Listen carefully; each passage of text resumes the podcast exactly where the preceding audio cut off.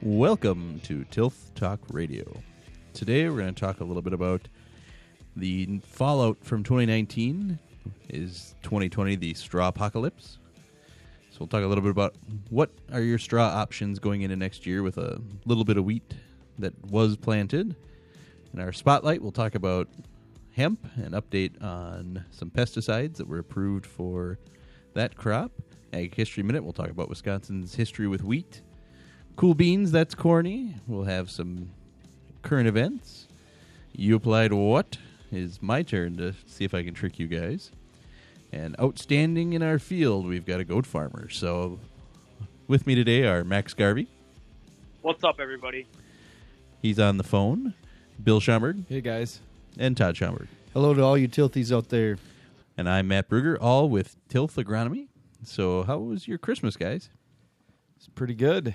Always goes fast and a little fog there, so Rudolph got his workout. Yeah, no, uh, I think Rudolph was in high demand because Yeah. driving home Christmas Eve, I wish I had Yeah. Rudolph. Do you think he has LED Guiding in my that sleigh. thing or not? I- yeah, that was it. Was bad. It was like White Christmas, but not the White Christmas. Like I would take snow over that any day. Yeah, I honestly Oh, thought for there was a blackout because you could not see lights almost anywhere until you got right up on them. Like it seemed like there was no light to be found. It definitely made for an interesting drive Christmas Eve. That's that's for sure. At least it was night. You know, you can see the lights. Where in the daytime, you gotta like assume you see lights and then try to find the vehicle. So at least at night, it was, you know, the lights are there. Driving Christmas Eve night back from a place at around nine ish.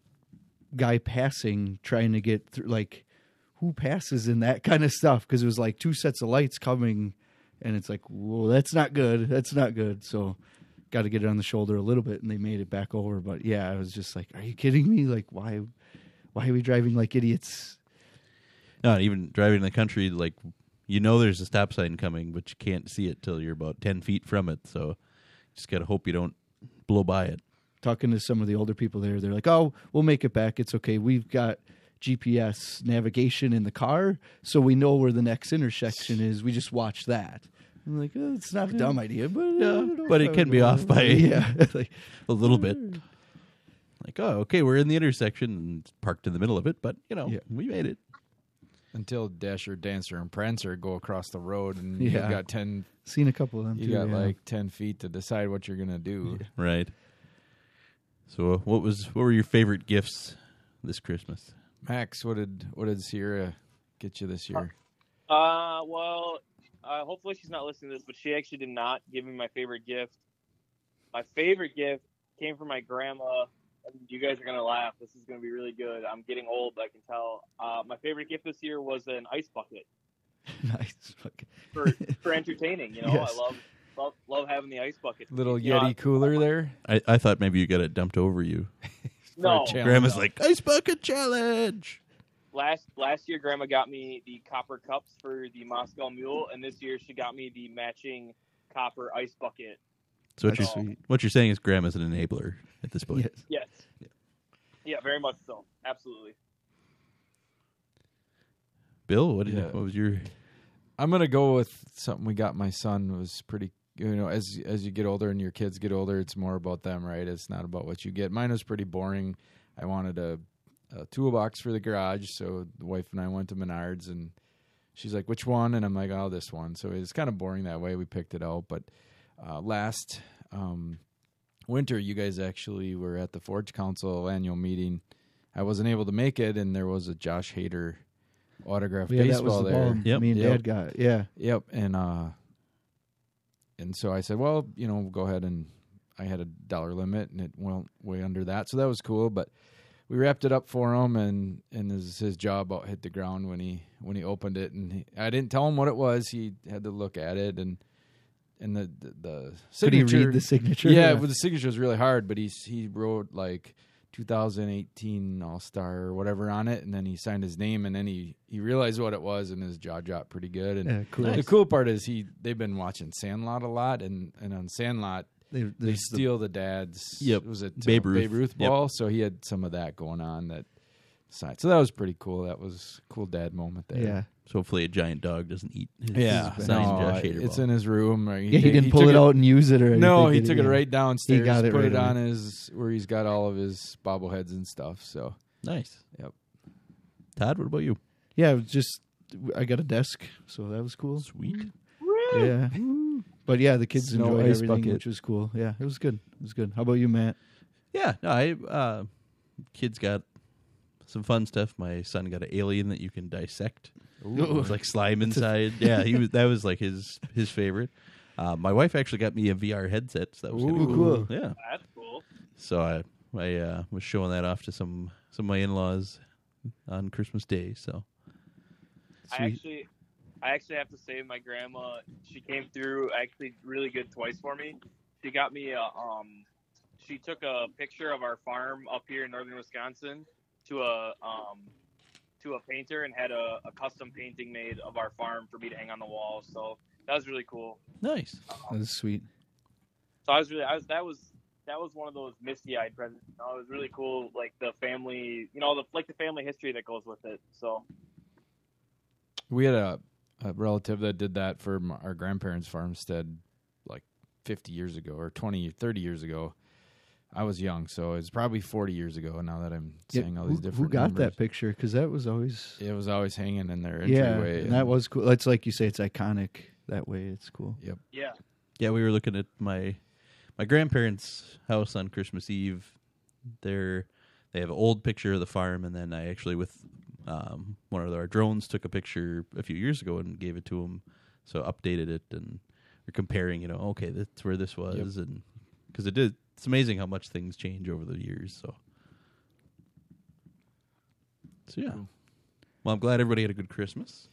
Let's roll into talking about what our options are. So, a little bit of wheat got planted this fall, but you know, unless you were in a sandier area, I don't think you really had much of a window. A lot of guys were planting it on the late side, so even the stuff that's out there, we don't really know what what it's going to be.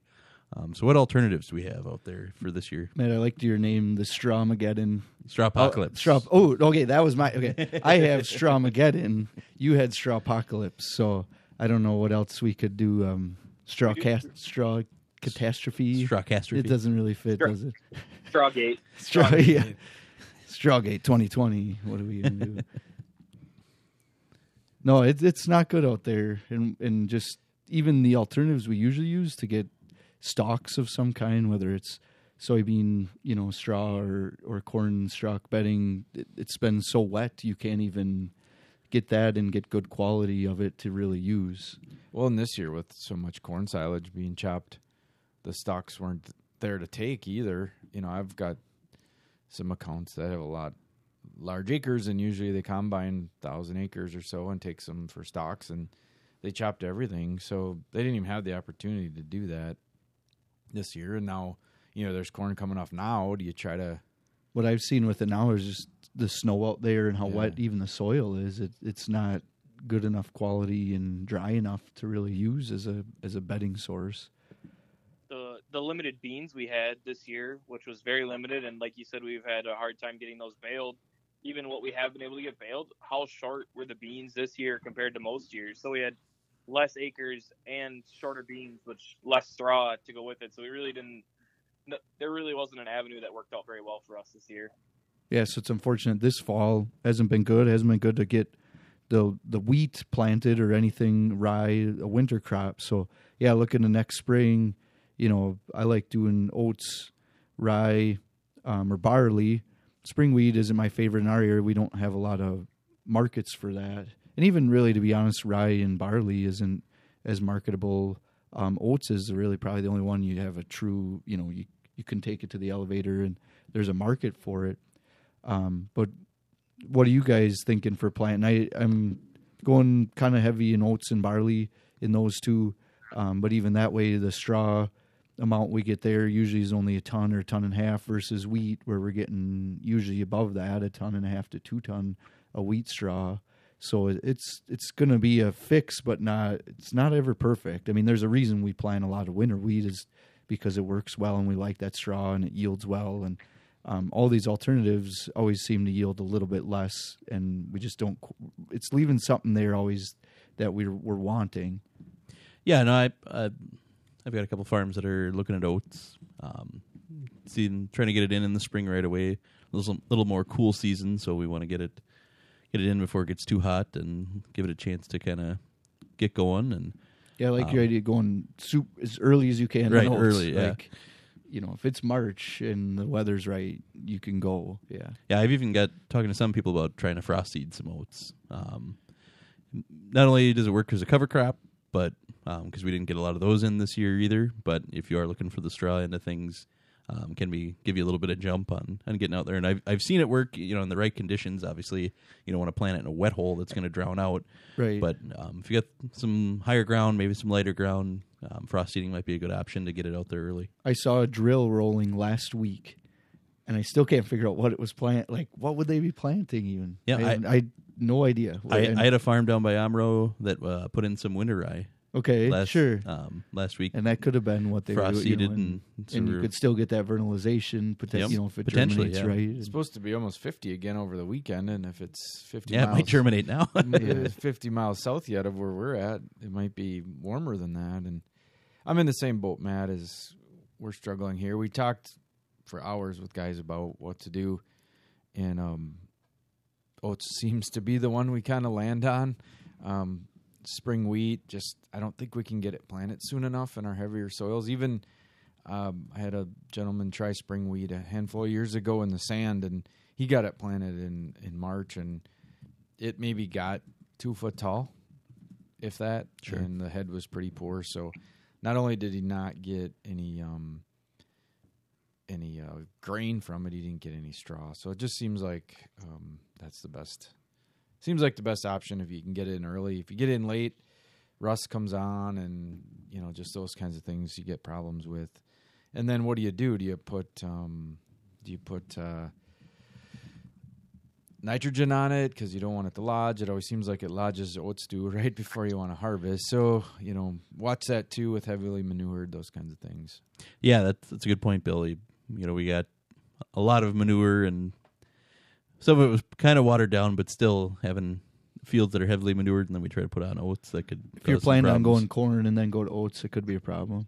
Bill, any thoughts on going winter wheat? You know, a field that was winter wheat last year, going oats this year, or any watchouts that way you've seen? Nothing I've I've seen, but there again, if it was if it was winter wheat last year, it probably got manure on it.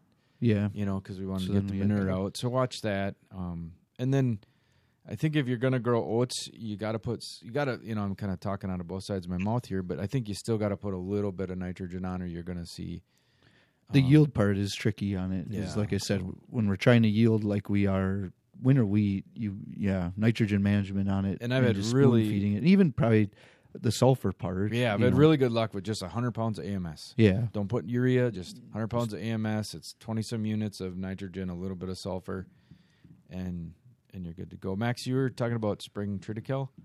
Yeah, I like I like the idea of spring triticale for um, some of the dairies, um, just because if we get to a certain point in the year and we're like we're we're short on feed, that triticale we just we just pull the trigger on that and we're gonna cut it and chop it and use it as a forage um, instead of a instead of as a straw. And I know that's not really the point of the conversation, but um, it comes. I mean, it comes down to fitting in your rotation, right? I mean, it we can't we can't kill ourselves to make straw when our cows are hungry. So, um, but then the other thing with spring triticale that we have a couple guys doing is they don't they don't harvest the grain. They just they go out with a mower when it you know dry, they let it get as dry as you would for grain, and then they just go with a mower, mow it down, and uh, chop it that way.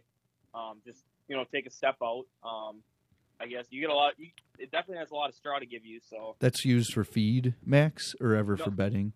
um, that's more for a, a um a feed straw. Yeah. I don't, But you're- know. You're right though, wonder- thinking of it that way of like we can do it that way for feed straw. Yeah, there might be a little grain in there, but so what? It's going in for feed anyway. Right. So you're right when when we're talking about straw, the one first thing to look at is are you going to bed with it or are you going to feed it?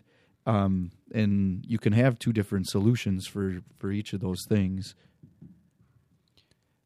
Then the thing to think about there too, guys, is if we're making soybean straw, if we're making corn stalks, probably not the kind of stuff we want to put in the feed ration, right? No, right, Right. And so if we can make the alternative, like Max is talking about here at the spring trit, put that in your feed ration and then use that lower quality stuff in As your bedding. as your bedding for Yep. your calves or whatever. You know, kind of you can mix and match what you're what you're doing. Are are you guys really adjusting your planting rates? Um, you know, straw versus um, forage, or are you kind of holding a flat rate and just seeing where it shakes out? I'm kind of pushing it both ways. I mean, you want to get as high high tons as you can and and high uh, grain yield if you're taking it to grain. So I no, I think we're keeping this the spring triticale max. Um, does a planting rate change versus like a fall trit or something like that, or is it pretty much consistent?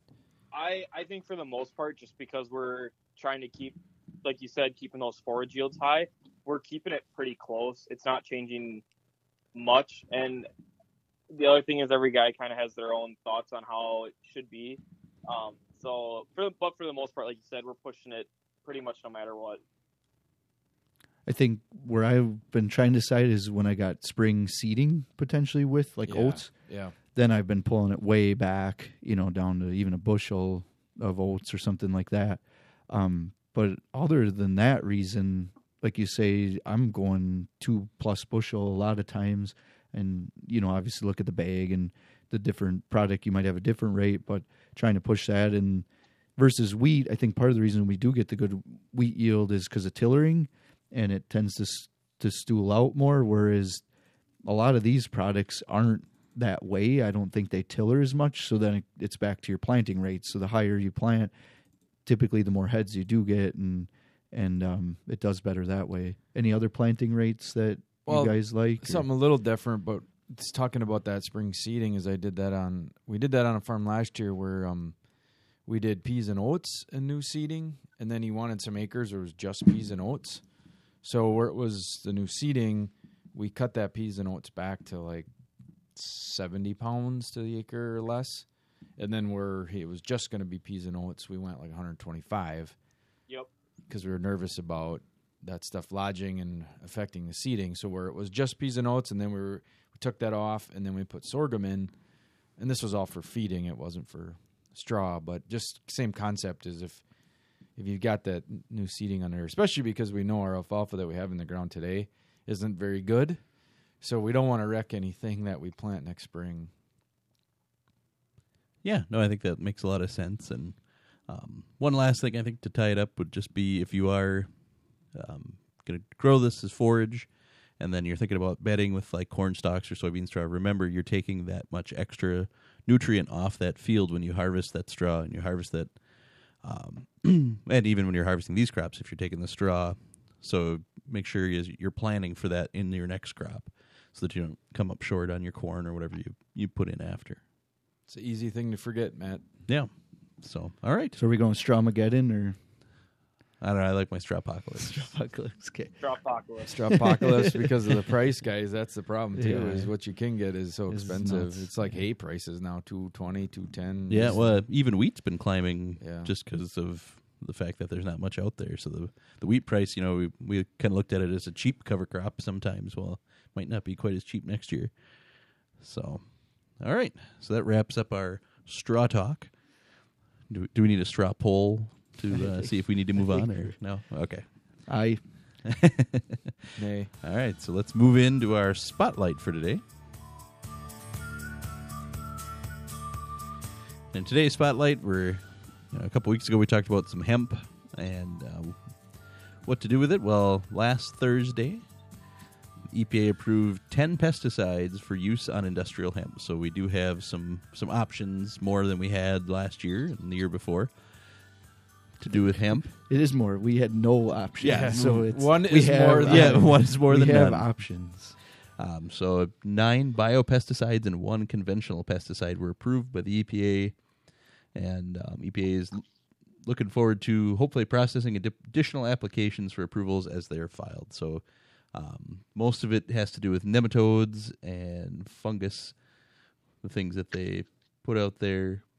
Um, yeah, so Yeah, they seem very, um, like you said, biopesticides. So they're not, necessarily what we're always used to using, but um, hopefully could be okay tools just to help where where you had no tools before.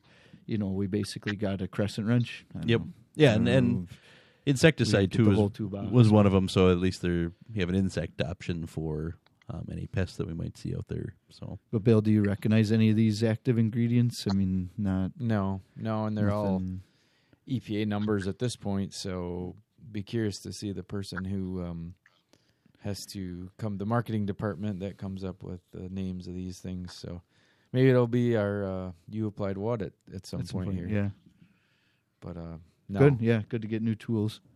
yeah, so good news for for hemp, I guess. Move it into 2020. So go to EPA EPA.gov and uh, check it out. If any of you uh, marketing whizzes or people are listening, I do do custom contracts for naming rights. Just let me know. You got any good hemp ideas, Max? What's our what's your hemp insecticide? Uh, I think Blaze It would be a good one. Um, Smoked it. The insecticide, I think, could be Smoked it, yep. Munchies. Munchies. There you go. there you go. Case of the munchies. Case of the munchies. Yeah, the bugs are in there chewing on it. Let's get them. Spray some munchies. Every time they eat a plant, they just get hungrier. It's weird. yeah, Yeah. they just it's like doubling their it's Yeah. like spinach and Popeye. They're just going crazy. They don't get rid of them; they get stronger. Ooh, all right. Got that banjo moving down the river means it's time to move into our ag history minute. So, since we're talking about straw options, thought we'd look at the history of wheat. So, wheat was Wisconsin's first major agricultural crop. Uh, most of the people who came here f- to be farmers wanted to grow wheat because it was a low planting cost and high rate of return. The development of mechanical agriculture implements better suited to prairie conditions allowed wheat to expand dramatically in the 1850s, and it was the Wisconsin had the second highest wheat yield in the U.S. by 1860. Over the next five years, Wisconsin har- farmers would harvest 100 million bushels, more than two thirds of which were exported. Wheat production peaked in 1870, but signs of decline had already been evident as early as the 1850s. And from there, you know, we just were planting wheat on wheat on wheat, and that's not a very good rotation to keep planting the same thing over and over again. So we were seeing diminished returns, and kind of led to going away from wheat and an increase in dairy production. Mega farms, right? Okay, I don't think they had Mega any farms. 1800s. mega, yeah, 1800s mega farms was like 20 cattle probably. Yeah, I hate that word. So yeah, just thought that was kind of an interesting tidbit of Wisconsin history that we were the second biggest wheat producer at one time. So You wonder if the straw produced was what you know. Well, we got all the straw. Let's get some more cattle so we can yeah, let them lay on it. There was no straw apocalypse. Not in, then, in no. 1850. No, not then. A lot of it was probably left out in the field. So yeah, Where do we rank now? We were second highest at one point. Where what are we now? Ah, that's a good question, Max. I'm not sure. Where I would assume we're pretty far down the list at this point. especially with the Dakotas and Kansas and Nebraska and all those central. yeah, a lot of plains. the plain states are big. Matt's firing up the Google machine, so maybe he can find something. States that produce the most wheat. That seems like a I'm- I'm waiting with bated breath. so good. Kansas, North Dakota. Ah, are pretty ad high up. ad Uh, pop ups. Uh oh. I don't need Yeah. any of whatever this is you're selling Man, me. would you like a drug that they're trying to sell you? I can't Depends seem to find the, these- the X these- to get out of it either. That's what they do now. They hide it so small that you can't get out of it. Uh, Washington, Not a Yeah. state I would thought it'd be up there. even uh, Are we in the top ten, Matt? So other let's see, uh, nope. Top so top ten are Kansas, North Dakota. So that's one, two, uh, Washington, Montana, Oklahoma, Idaho, Colorado, Minnesota, Texas, and Oregon. Dang. There We you have it. Your top ten. The first time we've ever been behind Minnesota. Yeah, tell them to get us some more straw. Yeah. Yeah, Come on, guys. Ship it this We way, need guys. straw. Row your boat over here with some straw. yeah. We'll lend you an axe since you lost yours if you give us some straw. Ooh, too soon. Too soon? Too soon. Oh, all right. All right, Todd. let's uh, hear a little bit about NAICC. Yeah, thank you to all your tilthies out there listening. And if you like what you're hearing, go to naicc.org, which is the National Alliance of Independent Crop Consultants. Us here at Tilth Agronomy are independent crop consultants. Uh, we don't sell any products. Uh, we just talk about um, our service and provide that. So if you're interested, please go there and find your independent crop consultant in your area. All right, with that, let's shift into cool beans or that's corny. Cool beans? Cool beans. Cool beans. Cool beans. All right, so our cool beans for today. Soybean futures are futures are headed up. So with talk of a trade deal, um, purchases from China increasing, we've got potential for some better soybean prices in 2020. So that's our cool beans. That's really cool, guys. is That- literally been cool waiting beans. for Yeah. that. Literally, It fits. it's the coolest part of the beans. The coolest bean we've had. Yes. And that's corny is unfortunately looking into January, milk prices are headed down. So we peaked here in December and uh, not too far of a drop, but right now projections are lo- somewhere in the 17 1750 range, uh, dropping from almost $20 down that to that. So um, Yeah, hopefully still better being- than 15, but futures that it could still change. Hopefully, Right. but Hopefully, we'll we'll see a trend up. I think 2020 in general is uh, looking up in terms of if you looked at the whole year. Um, but you know, right now we're we're kind of at the peak and we're going to settle out a little bit. So My gut tells me the feed we made in 2019 is not good feed, and that those prices I don't- may change because of milk production and will go down. I, yeah, I yeah, don't know that's whatever true. would have gave you that impression. yeah, Because we were harvesting water the whole year. Yeah, we should have gone into rice, I guess. Put in some rice paddies, more cranberries. More All right. cranberry. So let's move into you applied what? What did you do? So I guess it's my turn. So I've got some products here for you, and we're going to see if you can figure out which one is not like the others. So this week we're going to talk about acetochlor, Yep. and for your options here, we have confidence, summit, degree, and surpass. So what do you think, guys? Who's gonna I'm gonna guess say first? confidence is the odd one out. Okay, Max is got, got confidence in confidence I'm not gonna being roll the right with one. Max. Ooh. Confidence. I know degree, and I'm pretty sure degree and surpass. surpass are the easy. Summit. uh, that's I'll, where I'll, I'll go summit because I agree it's either of those two. Well, your confidence was misplaced, boys. Oh, confidence is bummer. acetochlor as our degree in surpass. You're right. Uh, Summit was the is actually a chemical company that makes garden chemicals and Oh. some fungicides. tricky today, Matt. Yeah. So, so confidence, degree, and surpass were your a- were your acetochlors. Um, so as always, knowing the active ingredient can help a lot, and there are so many different trade names. Always make sure you read the label.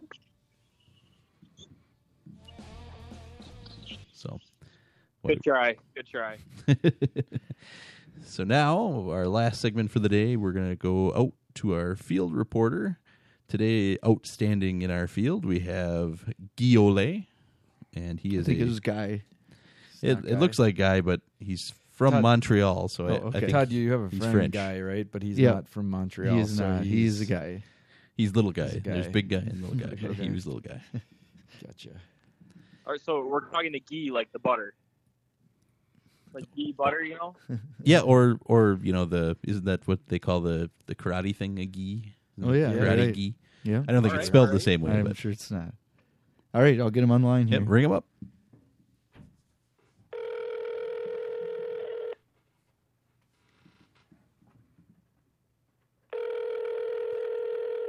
Hello. How you doing, Ghee, guy? what's going on? Yeah. Oh, you're right, Uh, Max. Oh. He's Guy. My name is Guy. Guy Ole. But it was spelled G U G U Y, so not guy. Uh, no, he, I am French. You see, we pronounce it a bit differently. Silly Americans, right? Yeah, don't get me started. I am originally from Montreal, Quebec, uh, but now I live near Chilton, Wisconsin. Uh, we used to run this state. I don't know if you knew that. Uh, the French. We found your Wisconsin, and then we gave it back to you. A Well, little- that's very nice of you, Guy. Thank you for giving it back. We didn't have Thanks, it in the first place, but thanks for giving it to us. You're welcome. Yeah, I'm a goat farmer. I have 200 milking goats. Is that a big farm, Guy? It's big for me. Uh, the goats, they do not produce the same amount of milk as your dairy cows, and they are smaller. So, uh, in order to, to get better production, you need more goats. How many uh, workers do you have on your farm for Uh, those 200 goats? I have myself and uh, about three other people that we work with. Most of our milk goes for cheese. We enjoy the goat cheese. You can put it on your pizza. It's very good. Yeah, On a I've had it. Yeah. Really? Yeah. It's pretty good. There's a specialty company that makes specialty pizzas and Fedalicious. Nice. is I've had the- it I mixed do, is love, the I do love the feta cheese. Mixed with cow, like they make the cow milk mixed with goat milk Yeah. cheese. That is good stuff right there. I don't care how you use it. Just buy it. It's great for me. Uh, you know, we it's a little bit different than your dairy cow. We have four to eight pounds of milk per goat per day, and uh, they lactate for up to ten months. Four to eight pounds. That's a lot different than our 80 to 90 pound dairy cows. But I bet you your feed costs and your feed uh, amounts, you just don't have to produce as much feed or manure, right? Yes, they do not uh, poop as much as the dairy cow, and they eat a lot of forage and some grain. Uh, so it's lower inputs for a more premium product. Do you wear headphones in the parlor with the goats always bellowing? No, I love it. You love it. This is the sound of money. I love to hear the goats go. "Bah." Any last uh, things for our listeners out there, Guy? No, just uh, you keep drinking the goat milk and the goat cheese, and uh, thank you very much. Matt, you got back from being outside for a minute. Anything you wanted to ask Guy? No, no, I think uh, I think I'm We good. covered it. All right. I think we're we're good. Thanks, Guy. Yeah, thank you. You're Guy. welcome. Thank you. Goodbye. Bye, Guy. Yeah, what a nice guy. Yeah, A little bit snooty, but you know you get that sometimes. it was nice he gave us our state back. That Yeah. Yeah, that was Yeah, I think he's a little confused on his history. I, I don't think we gave it back to us. We just kind of inherited it from the uh, the British. But you know, to each their own. So I guess with that, we'll wrap her up. So we talked about some different straw options as we move into 2020 with the potential straw apocalypse. We have some new hemp options. Actually, just some options with hemp as far as uh, some pesticides being approved. Talked about the history of Wisconsin wheat. Our cool beans for the day was soybean prices headed up. That's corny was milk prices headed down. We talked about acetochlors and met Guillaume, the Montreal goat farmer. I think he was my favorite, outstanding in the field. Your fa- favorite one so far? Yes, so right. far. Yep. So thanks for being here, guys. Thank you. Thanks Thanks, for having Matt. us, Matt. Yeah, and uh, as always, happy farming.